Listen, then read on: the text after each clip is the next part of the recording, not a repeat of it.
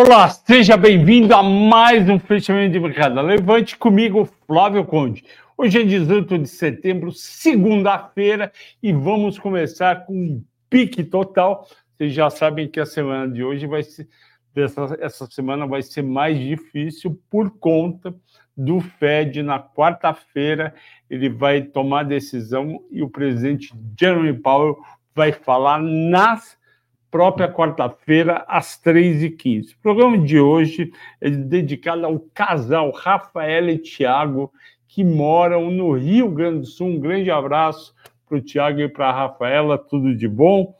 E eles assistem diariamente o programa. E também Elisete, de Brasília, que nos, nos deu a honra de nos visit, de visitar aqui a Levante, conheceu todo mundo, eu, bom, eu já conhecia o Henrique também, conheceu o Ricardo, conheceu o Ícaro, foi muito legal, obrigado, Elisete, por ter nos visitado, e se você é assinante da Levante, está passando por São Paulo, você já está convidado a comparecer a Levante aqui no Itaim. E a Elisete também veio se informar sobre a carteira personalizada da Levante, que eu venho falando em quase todos os programas e que realmente vale muito a pena para você que está construindo patrimônio, que está com uma visão de médio e longo prazo, também vai poder fazer operações de curto prazo com o Henrico e com o Ricardo, mas a visão é construção de patrimônio, vale muito a pena você se informar e entrar na carteira personalizada da Levante. No link da descrição, você vai lá, clica, você vai saber de tudo e vai nos ligar. Bom, a bolsa hoje fechou em leve baixa, 0,40, já era esperado, né? Avisei na sexta-feira, 118.282 pontos, volume fraquinho, 19 bi e 100.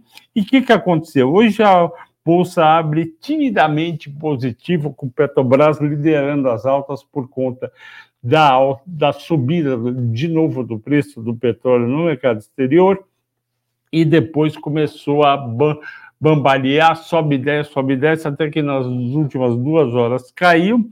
E quem é o grande vilão da semana? É o Fed. O Fed na, vai começar, vai se reunir amanhã e quarta-feira, por volta das 3h15, vai sair a decisão a grande maioria acredita que ele vai manter os juros em 5,5%, eu ainda acho que ele pode aumentar em 0,25%. Vamos supor que eles mantenham os juros em 5,5%. O temor dos investidores americanos é que em seguida, normalmente é 15, 20 minutos depois, o Jeremy Powell, presidente do Fed, ele vai para uma entrevista pública, jornalistas vão perguntar um monte de coisa, ele vai ficar falando durante 40, 50, 60 minutos sobre a decisão do banco. E o medo dos americanos é que ele deixe uma porta aberta para novos aumentos depois de parar. Por quê? Porque a batalha pela, pela queda da inflação não terminou nos Estados Unidos. Aqui até terminou e a gente começou, a gente não, o Banco Central começou a baixar os juros na última reunião em agosto, mas lá não. Então, muita atenção, muita atenção e tensão na quarta-feira à tarde para ver o que, que o Fed vai fazer, o que o Jerome Powell vai falar. E entre hoje e amanhã e quarta-feira de manhã continua o mercado vai e volta, vai e volta, vai e volta e não sai do lugar com mais chance de cair um pouquinho, porque semana passada subiu 3%. E à noite vai sair a decisão do nosso Copom, do Banco Central, e provavelmente eles vão cortar mais meio por cento os juros, ele vai de 13,25 para 12,75 e fecha o ano em 11,75 e fecha dezembro em 9%. É esse o cenário que saiu hoje de manhã, sai toda segunda-feira na pesquisa Focus do Banco Central, com cerca de 200 economistas, eles mandam as questões na sexta-feira, os economistas vão lá, preenchem, e mandam para o Banco Central, ele compila tudo, solta na segunda de manhã, e essa expectativa, 1,75 no fim do ano, depois 9% no ano que vem. Se for nessa atuada, é muito bom para a economia, é muito bom para a Bolsa, porque as, os juros vão estar menores, as empresas vão se financiar, que boa parte das empresas se financiam com dívidas ao longo do ano, e, portanto, a 9% é bem melhor do que 3,75%, que foi muito alto e prejudicou muitas empresas. As empresas custando menos para se financiar vão cobrar menos quando vender a prazo, os bancos e, e, outras empresas financeiras também. Com isso, a economia provavelmente vai crescer mais ainda. Esse ano já está crescendo 3%. A minha surpresa é que o, o, o, a pesquisa do Focus do Banco Central está apontando só 1,5% de alta do PIB ano que vem. Eu acho que é pelo menos 3%, se correr tudo bem, Estados Unidos entrar em recessão.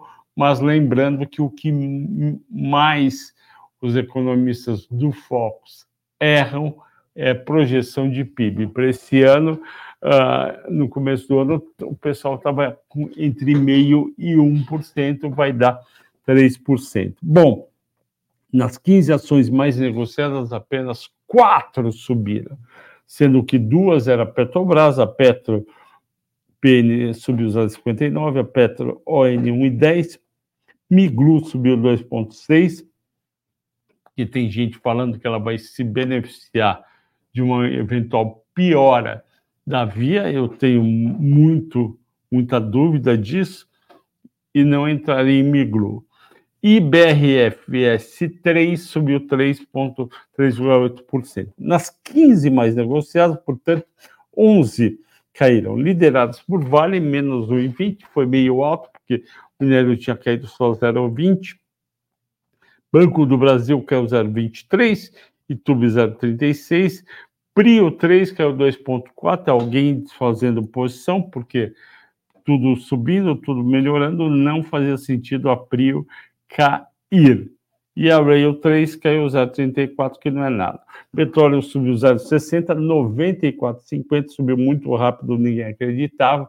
Aí, quando começa a chegar perto de 95, tem algum banco que, na verdade, foi a Chevron, o CEO falou que vai a 100 dólares. Eu nunca vi presidente de empresa sair para falar que vai cair o preço da sua principal mercadoria, ele aproveitou para falar que ia subir. De ferro, leve queda, 0,20 para 119,45, ainda é um preço muito bom. Nos Estados Unidos, as bolsas fecharam praticamente no zero de lado, só a Apple que subiu, subiu quase 2%, porque tem analistas em Wall Street é, entendendo que a demanda está mais forte do que esperado no recém-lançado iPhone 15, principalmente nos modelos mais caros, o iPhone Pro e o Pro Max, em comparação com a demanda inicial há um ano atrás do iPhone 14. Sétimo ponto, o dólar teve leve baixa, dois centavos, de 4,87 para 4,85, dentro da volatilidade diária, portanto, não precisa nenhum motivo. Os estrangeiros, finalmente, na quinta-feira, trouxeram dinheiro, trouxeram 790 milhões, milhões, o maior ingresso no mês desde o 1 bilhão e 100 milhões de 1 de setembro, quando Ibovespa... É, não é quando o Ibovespa caiu. Quando o Ibovespa caiu, está errado eu que escrevi. Com isso, o saldo do mês voltou a ficar, ficou positivo em 835 milhões. No ano está em 22 bilhões e 300. E como é que está a divisão de classe de investidores na Bolsa? No mês de setembro, 54,3% estrangeiro, 27,7% institucionais, 14,3% nós, pessoas físicas. Destaque de alta, Braskem subiu 5,8. É uma gangorra essa Braskem, só porque a Petrobras falou que está fazendo o seu due diligence para ver se compra ou não compra. Eu, sinceramente, não, não entendo é, por que, que vale a pena comprar Braskem, definindo que é a Petrobras que vai comprar. Braskem tem um monte de problema, o preço das mercadorias está caindo e tem a questão de Maceió, que o senador, é, que o senador de Maceió está de olho nisso e quer que a empresa faça uma indenização de 3 bilhões, desculpe. Dux, que eu fiz aqui com vocês, o Matamata, ganhou, subiu 4,7%. BRF 4,3%, já falei. Miglu, já falei. Azul 2,9%, o JP Morgan deu upgrade em azul, downgrade em Gol. Eu já tinha feito isso há umas quatro semanas atrás naquele meu mata-mata de aéreas. Vamos 3 caiu 5,6. Tem uma pergunta aí, eu já vou responder. TOTS caiu 4,1, tá difícil, TOTS. Via 3, 3,9, 0,73 centavos. Eu acho que a situação não está animadora lá. Carrefour 3,4 de queda, igual 3,3. Não adianta, a via caindo, ela vai levar todo o varejo para baixo. É, pode chamar, por favor, o nosso grande Ricardo Afonso para nos ajudar. Já estão chamando. Uh, aqui me perguntam, o Bruno Bergen me pergunta de vamos. Chegou a cair 6% hoje, depois recuperou um pouco. Opa, tudo bem, Ricardo? Obrigado por ter vindo. Opa. Já fizemos tanto reunião hoje que eu até esqueço de te cumprimentar. Então, então, então vamos lá. O Bruno Bergen pergunta para mim: a Vamo 3 caiu 6%, depois você recuperou um pouco. Você deve manter em carteira, o que eu acho. Eu não gosto, Bruno, de Vamo. Eu acho ele um grupo a empresa muito alavancada. Eu estava olhando aqui, os números são desanimadores.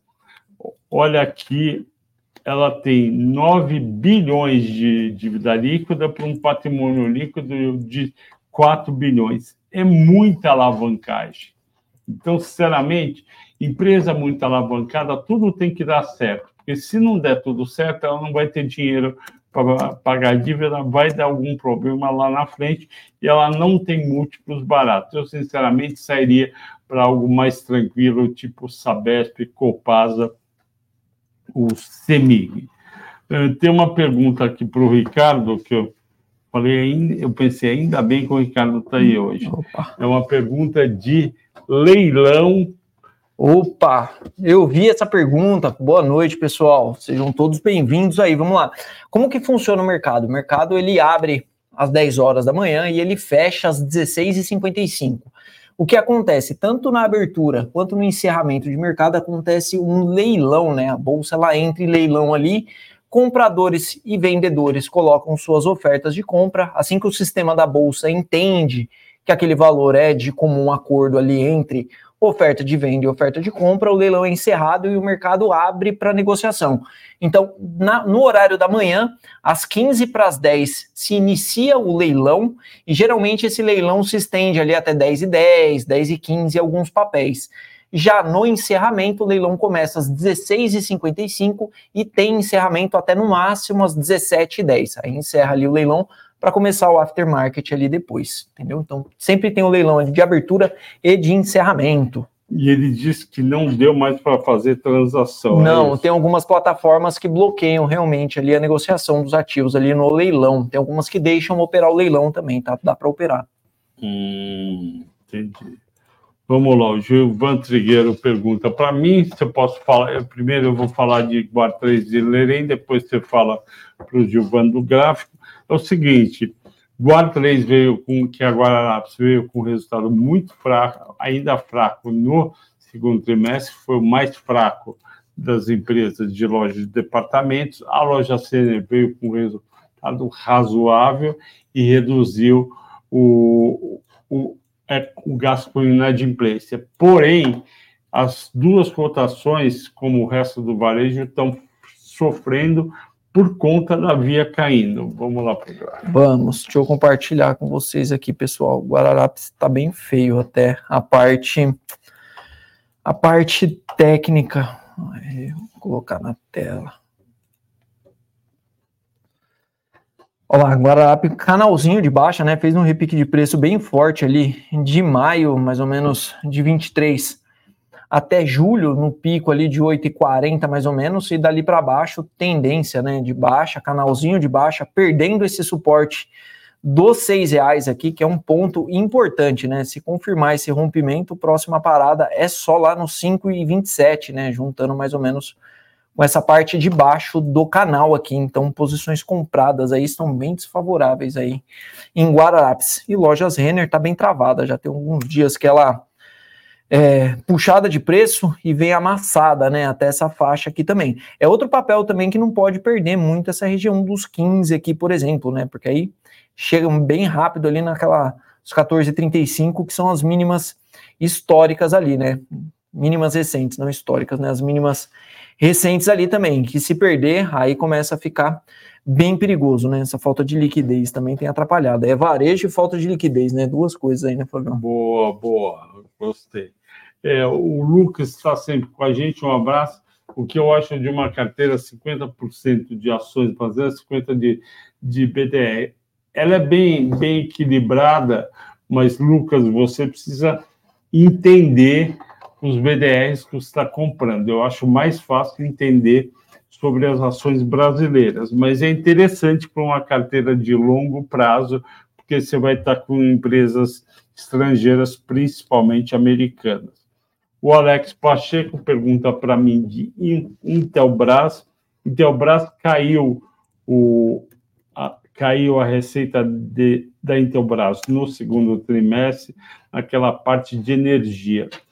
E eu fiquei sabendo faz uma semana que teria uma, um, um asset que gosta de alugar e vender papel e prejudicar é, rentabilidade. Portanto, é, para longo prazo, tudo bem, mas se você estiver incomodado com curto prazo, Alex, você vende, compra outra menos arriscada, do tipo CEMIG e, e Sabesp e bola para frente.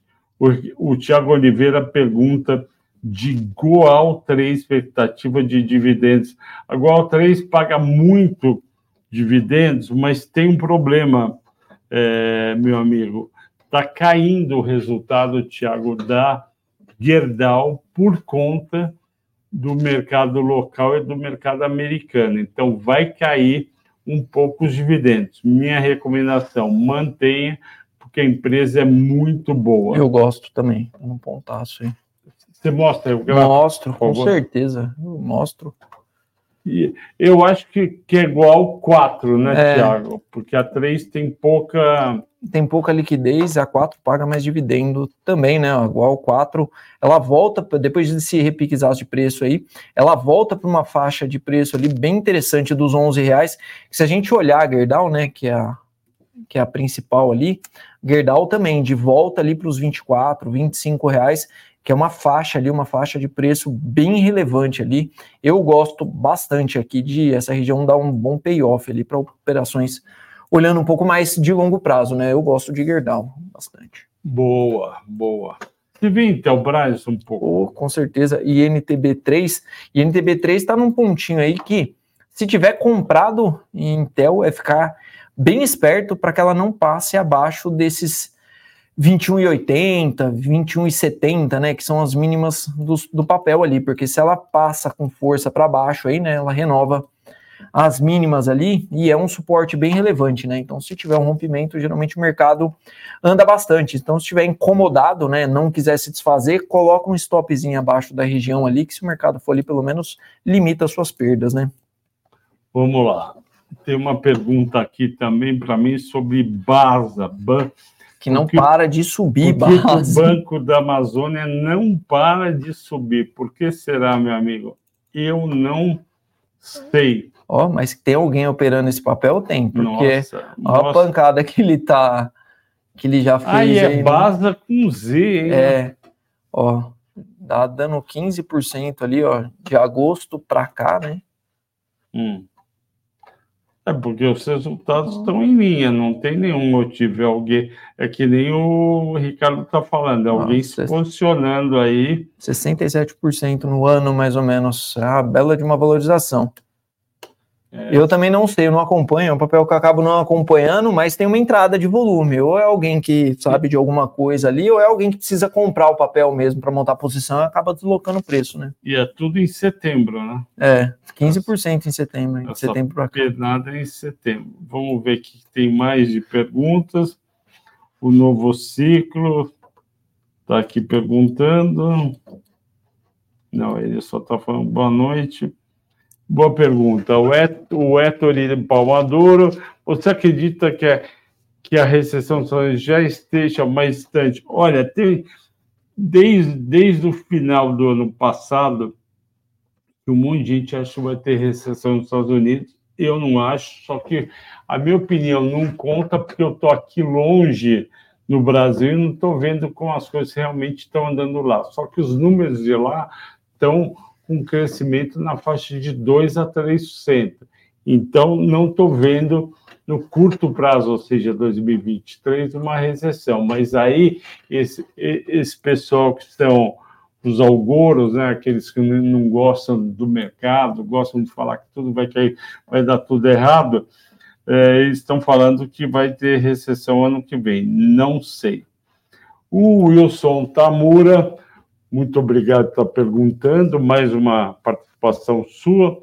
É, para quem subiu unicamente por causa da due diligence que a Petrobras estaria fazendo, sim, porque também saiu que a Petrobras já imagina qual seria o perfil ideal para um sócio. Eu, sinceramente, não vejo é, grande upside na, na Braskem, eu acho que o resultado não está grande coisa, e ainda tem aquele passivo que o senador Renan Calheiros está falando que vai cobrar da empresa de 3 bilhões de reais, obviamente, porque ele é de Alagoas e quer ajudar o seu estado.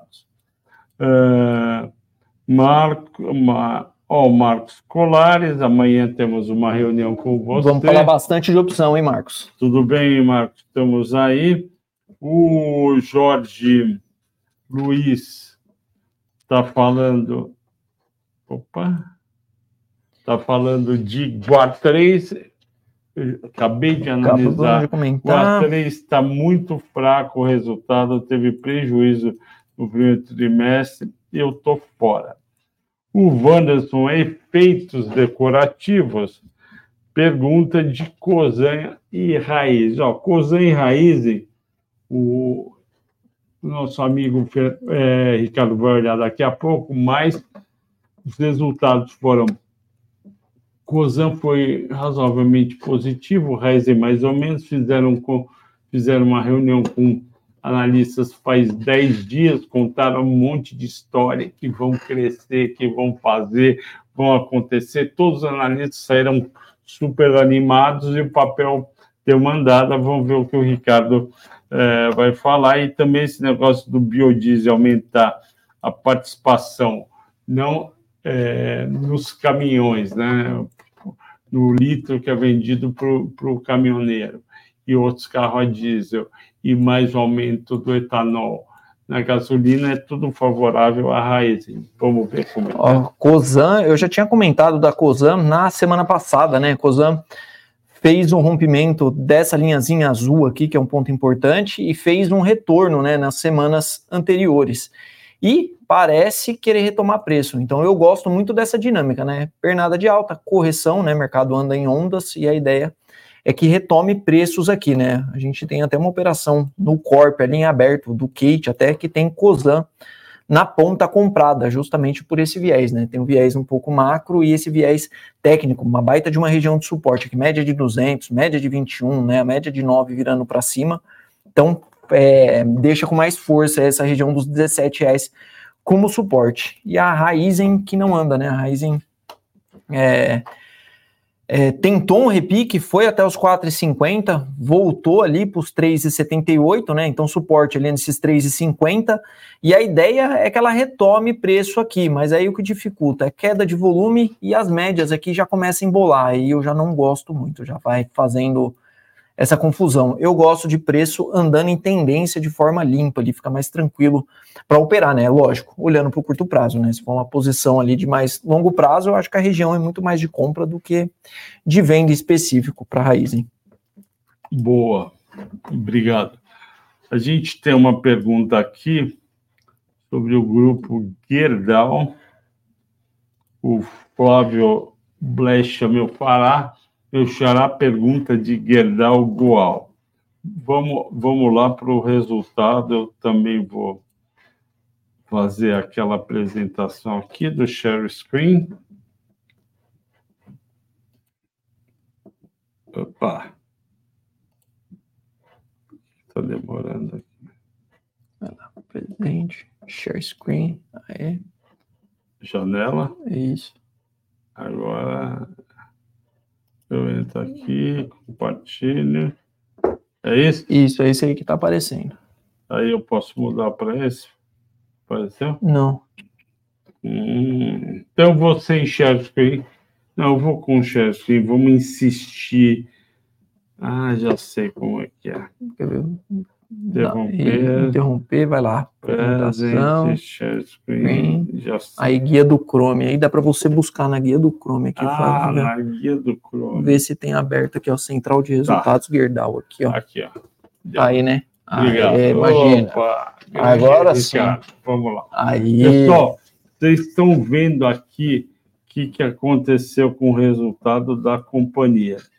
Vendeu aço é, 9,6% abaixo do ano passado, 1,5% abaixo desse ano. A receita líquida caiu 20%, o EBITDA caiu 43%, lucro líquido caiu 50%, dívida líquida subiu de 959 milhões, que é pouquinho, para 1 bi 229. Olha, a situação não é animadora na Gerdau e provavelmente no terceiro trimestre vai continuar desanimadora. O que vai ajudar a Gerdau, no caso de Brasil, é que tem muito lançamento de prédio aqui em São Paulo e em outros estados, e o prédio é feito de tijolo, cimento e aço. O aço, metade vem do grupo Gerdau, metade vem do grupo ArcelorMittal, que é antigo, antigo Belgo Mineiro. Então, ela vai ganhar mais dinheiro, só que esses prédios vão subir mais para o fim do ano e para o ano que vem. Muito lugar que você passa, o Ricardo eu passa, tem lá o stand, só que o prédio não está começando, o pessoal está vendendo. Não vai começar o mês que vem. E aí, quando começar no fim do ano ou no começo do ano, é primeiro fazer as fundações e depois sim começar a botar aço. Então, tem um delay, o terceiro trimestre não vai ser grande coisa. A Gerdau está fazendo um encontro com analistas na sexta-feira, se não me engano, dia 11 de outubro, ou é 29 de setembro, estou na dúvida. Vai ter, eu vou avisar vocês, vai ter link ao vivo e gravado da apresentação, é um dia inteiro de apresentação, e o CEO da Gerdau continua reclamando do excesso de aço chinês no Brasil. Então, não vejo melhora de curto prazo. A boa notícia é que a cotação, vamos pegar a GGBR, a cotação da GGBR em um ano, ela subiu, ela não caiu, ela veio de 22,94, bateu no começo do ano 31,90 e agora está 24,94. Então, o pessoal não descontou essa piora de resultado. Pode voltar para 23, 27? Pode, é, é um espaço pequenininho para voltar. Mas é uma baita empresa, você pode ficar comprado, você vai receber dividendo, blá, blá, blá, vale a pena ficar. É, vamos para outra aqui. Boa noite, é o Augusto, né? Simpar, eu não gosto, Augusto Xavier, do horizonte de Simpar, que é a holding do grupo JSL, que mudou de nome, né? O Júlio Simões Logística, dono da Vamos, de locação de, cami de caminhões e equipamentos, muito alavancada. Acabei de falar de Vamos, Simpar também muito alavancada por tabela, movida de aluguel de carro também, que eu não gosto em grupo muito alavancado. Tudo tem que dar certo para ele pagar aquele endividamento. E se ele tiver dificuldade de pagar, vai piorar mais ainda o preço da ação em bolsa. Então, estou fora do grupo Simpar, da Vamos, da, da Movida. Acho que tem ações com menos alavancagem, me, portanto, menos dívida, um cenário mais tranquilo que não Simpar ou Vamos. Quer ver aí o gráfico? É, o gráfico sem muito direcional do papel também, né? Reflete bastante, né? As rodas geralmente têm uma val mais baixa, mas um detalhe que chama atenção, né? Papel caindo com volume financeiro crescendo, o que é bem negativo, né? Porque quando o mercado cai, não precisa de muito volume para cair. Se ele cai com volume, é porque tem gente grande se desfazendo do papel. Então, tomar cuidado para não perder essa região dessa média de 200 aqui, que pode acelerar um pouquinho para baixo o papel. Está indo quase para a linha de 200. Quase, chegando lá para testar de novo. Tá certo. Vamos para a próxima. Comprei Copasa para receber JCB, vale a pena? Eu tinha vendido uns quatro meses, como vai estar depois. Eu acho que vale a pena sim. É, o nosso call de Copaz é mais para longo prazo, é uma ação barata junto com. Sabesp não é tão barata, mas tem a privatização. Copasa não tem ainda, pode ser privatizada. André Luiz mantenha. É, eu brinco que a Sesmig mantenha a Copasa e por que está escrito Sesmig? Porque é Companhia de Saneamento de Minas Gerais. Vamos lá, Ricardo. Eu gosto também dessa faixa de preço aí. Acho que o papel voltou para uma região que foi resistência no passado. Tem entrada de volume aqui. Eu acho que para uma posição de longo prazo aqui vale bastante a simetria de risco aqui, pensando uma boa pagadora de dividendos, de repente alguma privatização futura aí, eu gosto. Eu também. Obrigado. Uh... Wilson Tamura pergunta de Copel ainda dá abertura para compra em vista de dividendos? Obrigado.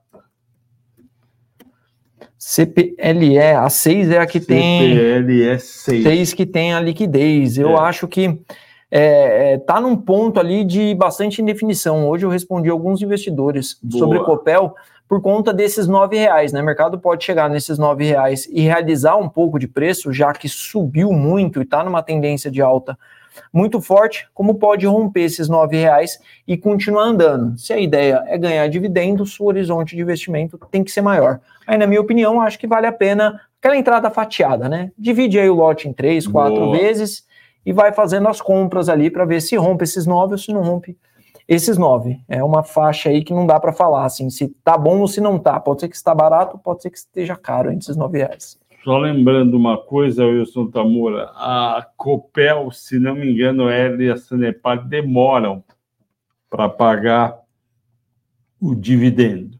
Então, dá uma olhada aí no histórico de dividendos, se ela leva de três a quatro meses e não 12 meses. A Sanepar, com certeza.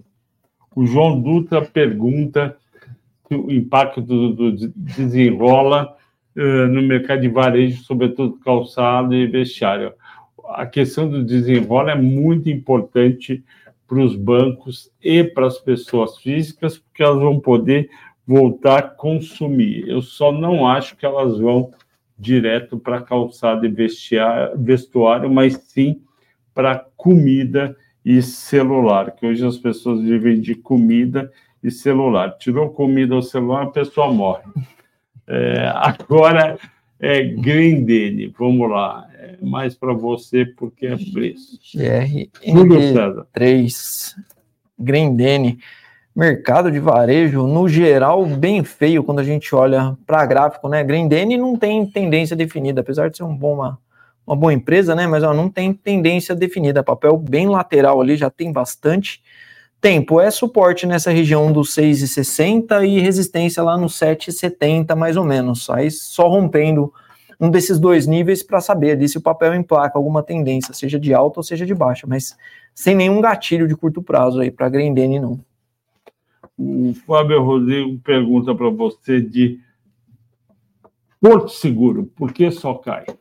PSSA3, vamos ver se só cai, é, vem numa sequência ali de algumas semanas de queda, mas a gente não pode esquecer que, né, ele vem numa semana de queda. De depois... agosto, que foi a semana é... que o mercado caiu. E outra, subiu 32, né? Essa perna de alta aqui, a gente pega 32 e ele está realizando 13. Então ainda é uma realização de lucros, né? Mercado voltando ali para as médias curtas. Por enquanto, tranquilo. Acho que só não pode ficar muito para baixo desses 25,80 aqui. Se ele seguir para cima aqui, tem um baita de um payoff aqui numa operação de swing trade aqui para pegar essa continuidade aqui em papel forte, hein? PSSS, se não me engano, entregou um bom resultado, se eu não estiver falando besteira. Não, tá, isso que eu ia complementar. É... Parabéns, o resultado foi muito bom, foi forte, crescimento em todas as linhas. Ou seja, essa queda, é o que o Ricardo falou, é caiu com o mercado, agora está naquela setinha para cima. Então, se você está comprado, pode ficar tranquilo. Eu e... carregaria, com certeza. Exatamente. O Alex Pacheco pede para eu analisar lojas Quero Quero. Essas lojas Quero Quero eu devia chamar Não Quero Quero, porque resultado fraco. Eu vou olhar aqui o central de resultados da Quero Quero, loja de construção civil do Rio Grande do Sul. Eu não sei, toda vez que eu escuto esse quero quero me vem alimentação e não é, né? Construção, não é, né? é construção, né? Tem, tem, tem, nome de loja de salgadinho, né? Quero quero. Vamos lá, olha só como foi o resultado. É, até que é, não foi tão ruim. A receita bruta cresceu 3,3%, o lucro bruto cresceu 0,8%, quase nada, EBITDA 0,5%, o EBITDA ajustado foi muito ruim, caiu 81%, e ela teve prejuízo de novo. E, a loja Quero Quero é aquele típico que eu falo para vocês, como que eu vou precificar uma empresa que todo trimestre dá prejuízo? Não dá para olhar só EBITDA. As pessoas vão e começam a descontar no preço. Ela opera Rio Grande do Sul, Paraná e Mato Grosso do Sul. Você olha o preço para gente. Olha, tá bem feio favor. o gráfico, né? papel tem uma liquidez também um pouco reduzida. A liquidez não é tão boa assim, mas tendência primária de baixa de longo prazo, né? Desde que veio para a bolsa lá, o papel teve uma alta e depois só a realização de preços, tentou ficar para cima da média de 200 aqui por um período, não conseguiu ficar e está numa região ali que é divisa de é a fronteira ali, né? Se ficar para baixo desses 4,40, os 3,60 é o próximo ponto. Se ficar acima desses 4,40, pode buscar os 4,36 lá em cima, mas a tendência aqui de curtíssimo prazo ela é de baixo ainda, tá? Tá mais fácil o rompimento aqui desses 4,40 do que respeitar aqui como suporte, né? Ainda mais essa semana com super quarta aí que o mercado fica meio volátil, esses papéis costumam sofrer bastante aí na mão do mercado. E Alex, se você ainda tem ações na carteira, vende e compra outra coisa, porque se vier uma recuperação no quarto trimestre, a recuperação da lojas Quero Quero da então vai ser pequenininha, ela não tem rentabilidade porque não tem lucro, PL negativo, quer dizer, não dá para se empolgar, não vai ter gente falando, é agora que eu vou para lojas, quero, quero. Não vai, vai olhar outros papéis, vai olhar, por exemplo, nesse setor, vai olhar Duratex, vai olhar Porto Belo, não vai olhar lojas quero, quero. É, boa noite, Ricardo. Afonso, dá para entrar em VEG 3? Ah, eu gosto de VEG numa carteira bem diversificada, eu acho que sempre tem espaço para carregar a VEG, né? Eu acho que é um papel que é, faz sentido, né? É uma máquina, né? Faz, entrega muito resultado, né? Só a VEG faz algumas coisas. E para quem trabalha na indústria sabe a importância que a VEG tem em alguns componentes. Aí, falando de preço, né? Para uma carteira ali de longo prazo, a região é muito mais de compra do que uma região de venda, né? O papel está numa consolidação, 35 reais aqui, e né? bacana que está abaixo da média de 200 Está abaixo da média de 200. Média bem flat, né? Tá é, bem... que está falando, ó, entra que pode ser uma boa. Pode ser uma boa, exatamente. E se a gente olhar no semanal, a média de 200 vai chegando ali próximo dessa faixa. Então, aquele recadinho clichê, né? Divide aí as entradas que você quer fazer em VEG. Se ela passar para baixo dos 35, você vai ajustando ali o preço médio e acaba às vezes até pegando uma boa oportunidade. Mas eu acho que a VEG está num ponto interessante de preço ali. Comentei dela hoje com o nosso time aqui, por conta desses 35 reais aí mesmo. É. É, eu gosto. Toda vez que chega perto de 35, dá aquela coceira para comprar. O Elson Assis pergunta: o desenrola se vai ser bom para o YouTube 4 e BBDC. Deve ser BBAS é. 3, sim, eu acho que vai ser bom, vai ser bom, na verdade, para todos os bancos. É, Petro, o a Maila Tonelli, tudo bem, Maila? Ela diz: por que que Petro sobe, Prio desce? Excelente pergunta, a resposta não sabemos. Não sabemos, mas Petro deu uma devolvida durante o dia, né? Deixou um candle feio aqui nesses 34 reais, né? A gente vê que ela fez, ó, ela abre, né? Ela faz máxima lá em cima e devolve tudo durante o pregão e fecha. Então, talvez ela só não fechou no negativo como a Prio deve ter fechado, né? A Prio já deixou um fechamento ali um pouco mais feio, mas as duas mostraram fraqueza aí nessa região de preço aí dos 34 reais e os 49 aí para Prio, né? Prio que não para de subir, né? Essa, ó. É, e por que isso é importante? Porque, em primeiro lugar, Prio, Prio com 3R, com Petro, é, não necessariamente elas vão subir junto, descer junto, subir junto, descer junto. Por quê? Porque as pessoas, os investidores têm visões e estratégias diferentes para três. Por exemplo, a Prio já deu uma baita de uma paulada, está todo mundo feliz, essa paulada foi de maio, maio para cá, só que tem uma parte das pessoas querendo adivinhar quando que tem que cair fora, então tem gente que vendeu a 45, a 46, a 47, hoje está 48. E tem aquele pessoal que fala, eu não vendo nem a pau, porque eu acho que vai continuar a crescer a produção dela e ela vale muito mais para o final de 2024. Graças a Deus tem duas visões, senão não tinha negócio. Durante o dia não tinha compra e venda. A, Pe a Petrobras é outra visão. Uma parte do mercado gosta e quer receber dividendos de JCP, outra parte fica tentando adivinhar que ela já subiu demais, então às vezes aluga, vende, às vezes é, vende opção. A verdade é que as duas subiram bem no ano. E a 3R, o pessoal ficou muito chateado com o custo de extração do segundo trimestre de 23 dólares por barril, enquanto a Prio teve menos de 8 dólares, 7 e pouco. Então, elas não precisam andar todo dia, Maila, com todo respeito, não. Aliás, Maila é nome de atriz de filme cinema. É, o que, que acontece? Elas não precisam andar todo dia na mesma direção, mas, obviamente, a tua pergunta é pertinente, por que que alguns dias fica tão díspares? É por causa da estratégia de alguns investidores. O Léo Lima, voltei a comprar GGBR na mínima de hoje, baixou um pouco o preço médio. Ok, que bom, espero que dê certo. Senhor Flávio, CSNA tende a melhorar com o chinês? Não.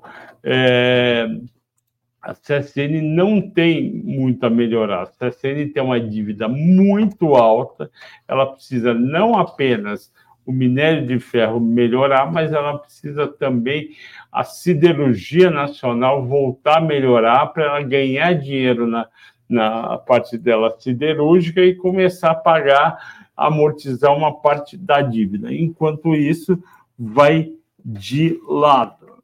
Uh, boa noite. O, o Marcos faz uma pergunta super simples, né? É, fale sobre Vale se tem tendência de cair, e aí você vai mostrar para a gente se tem tendência de cair ou de subir. Vale deixou uma cara de topo de novo nesses 70 reais, né? Não ficou para cima, deixou um candle feio na semana passada, mas aí tem dois pontos aqui, né? Importantes, né? Vem essas médias curtas subindo, Pode ser que preço encontre as médias aqui e retome preço e fique acima dos 70, ou pode ser realmente que mais uma vez vale não passe acima dos 70 reais. A impressão que dá é de que vale não fica acima desses 70 reais, olhando o curto prazo, tá? É só um palpite da minha parte, né? Vale já foi aqui algumas vezes e quando Vale rompe um preço, ela vai com força, ela não fica sambando aqui não, ela passa e deixa embora. E dessa vez ela sentiu de novo essa região dos 70. Se vai cair mais, a gente não sabe, né? O palpite é que ela não no curtíssimo prazo ali, talvez ela não fique muito acima dos 70. Vê estímulo, né? Veio um monte de coisa Sim. da China ali, eu acho que o que tinha para precificar, talvez já tenha precificado. É, o Fábio Manuel pergunta para você: Miglu está numa boa região para compra, visando uns 10% de lucro. Ele quer ganhar só 10. Ah, eu não gosto de comprar faca caindo, tá? Para mim é faca caindo. Magalu tá realmente numa região que, se você olhar, né?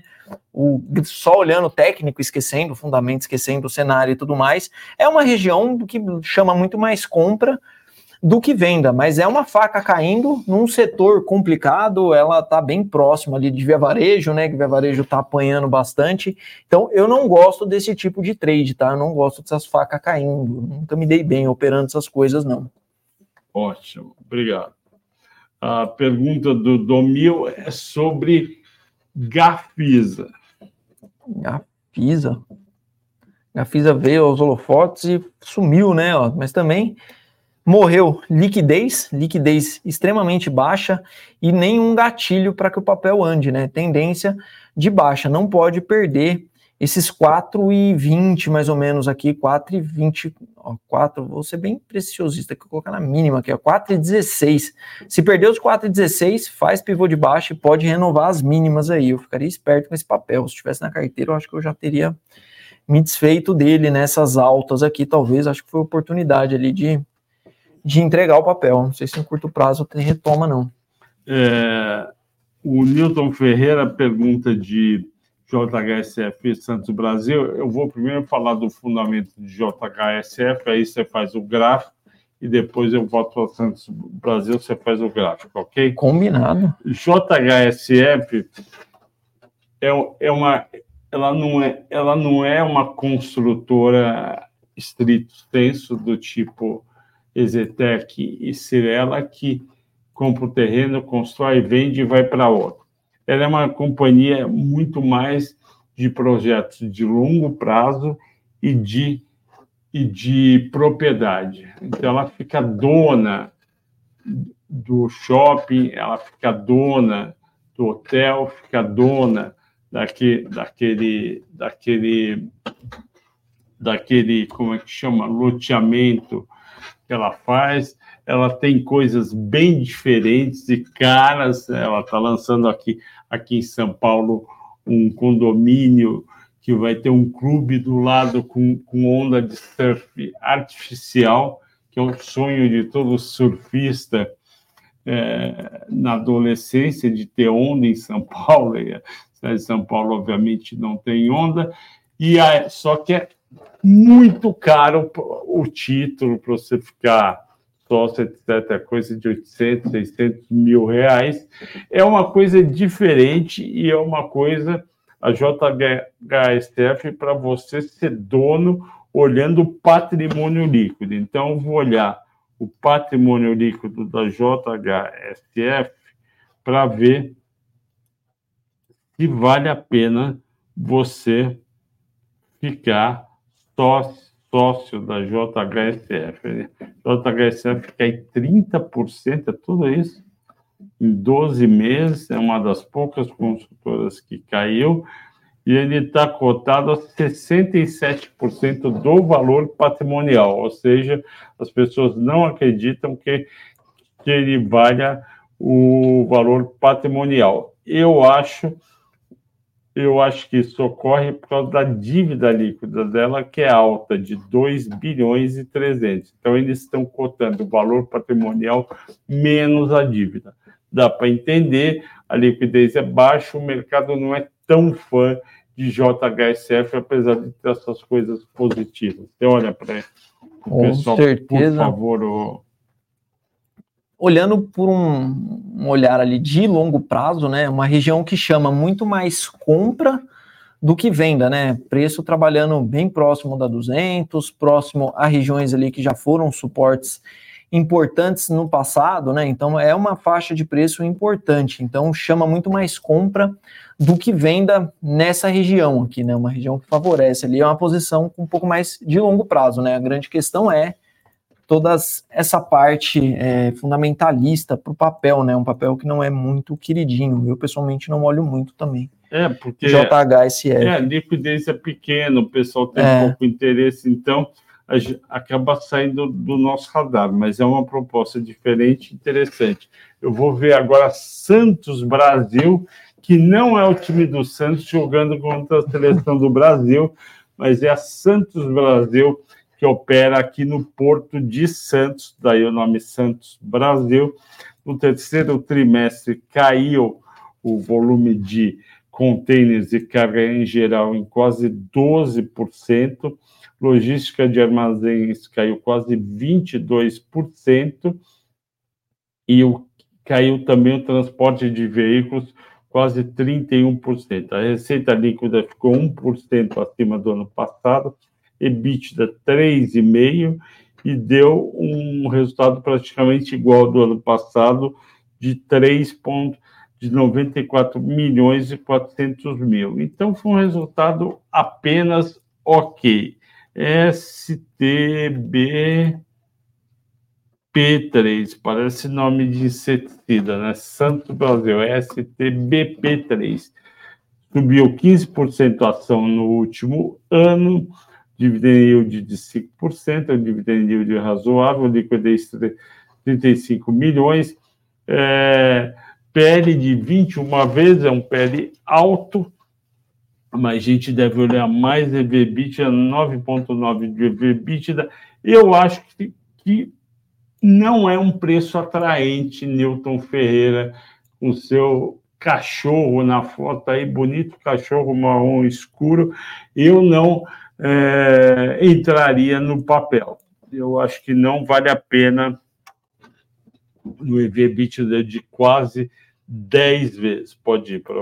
A não ser que venha mais um resultado pancada, né, para o papel. Aí é. até no técnico, o papel em canal de alta rompeu, né? Importante preço aqui dos 8,50, que era a máxima histórica. Isso. Fez um retorno testando a parte inferior do canal de alta. Então, tendência primária do papel ali é tendência de alta, né? Não pode perder essa linha do canal aqui, né? De repente, se o mercado enxerga que tá caro, ou talvez um resultado que não agrade, né? Então é um ponto bem importante esses 8,50 aqui, que era resistência e vira suporte de curto prazo, tá? Eu acho que quem entrou tá ok, né? Eu acho que é só carregar o papel ali. Agora é avaliar um pouquinho, né? Se quer muito papel na carteira, fatia a entrada, né? Comprou uma merrequinha, marca o papel e fica acompanhando ali o Boa preço ideia. dele. Boa ideia. 54 minutos, agradeço a audiência, a paciência de todos. Bom descanso e até amanhã. Até mais, pessoal. Boa, Boa Fabião. Vamos lá.